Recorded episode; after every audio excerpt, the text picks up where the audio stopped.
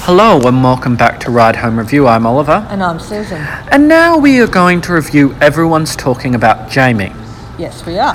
And everyone is talking about Jamie on the West End because it has taken the West End a bit by storm. It has. This is about a, a young man um, who really has a, a confusion with his gender identity and is at high school, which, you know, Is hell for everyone. Is hell just waiting to happen.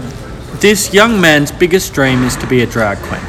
Yeah, and he wants to go to his school prom in a dress. And you can imagine how that goes down. He has a, a very supportive and loving family, has a very supporting and loving best friend, but he exists in a world that is you know, pretty unforgiving In Sheffield, yeah, in Sheffield.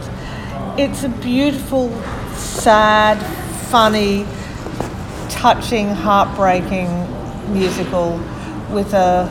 Um, and it's been compared to Dear Evan Hansen in its ve- the British Dear Evan Hansen. It was called when it first premiered. and, and I can see that, although I think They're very different. that they are very and different. the comparison is unfair in some ways, but I can see where the comparisons yeah, are coming I, I from. think it's probably unfair to both productions um, in a way, but I guess you're always with something new trying to to clutch to something that people might know to give it s- some sort of context.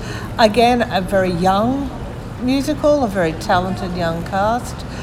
Um, and I think it's great that we are getting so many young shows. yeah, and it's it's it is as we, we said about Evan dragging more people into the theatre, but there was also a a large number of particularly o- of drag queens and gay men um, in there celebrating this story, and you really got a sense that these were people that wished that um, This these- show existed for them, yeah twenty or thirty years ago, and it's becoming a movie, as it should. so it will be seen. Yeah, that's a really nice story to it, um, and it is it is in the end one of those things that, that actually makes you feel good, life affirming, makes you feel good about life and people. Even though on the way through there's some pretty dodgy examples of humanity or the lack thereof. Yes, but at the end, there's a good heart there, Definitely a good heart and some bloody nice performances. and some good singing, some good music. And some rather nice costumes. Yes, there was some good costumes. I'll give it that. Rating?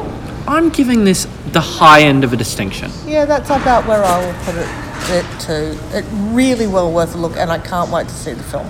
Yep. We'll be back soon. Yeah, catch you soon.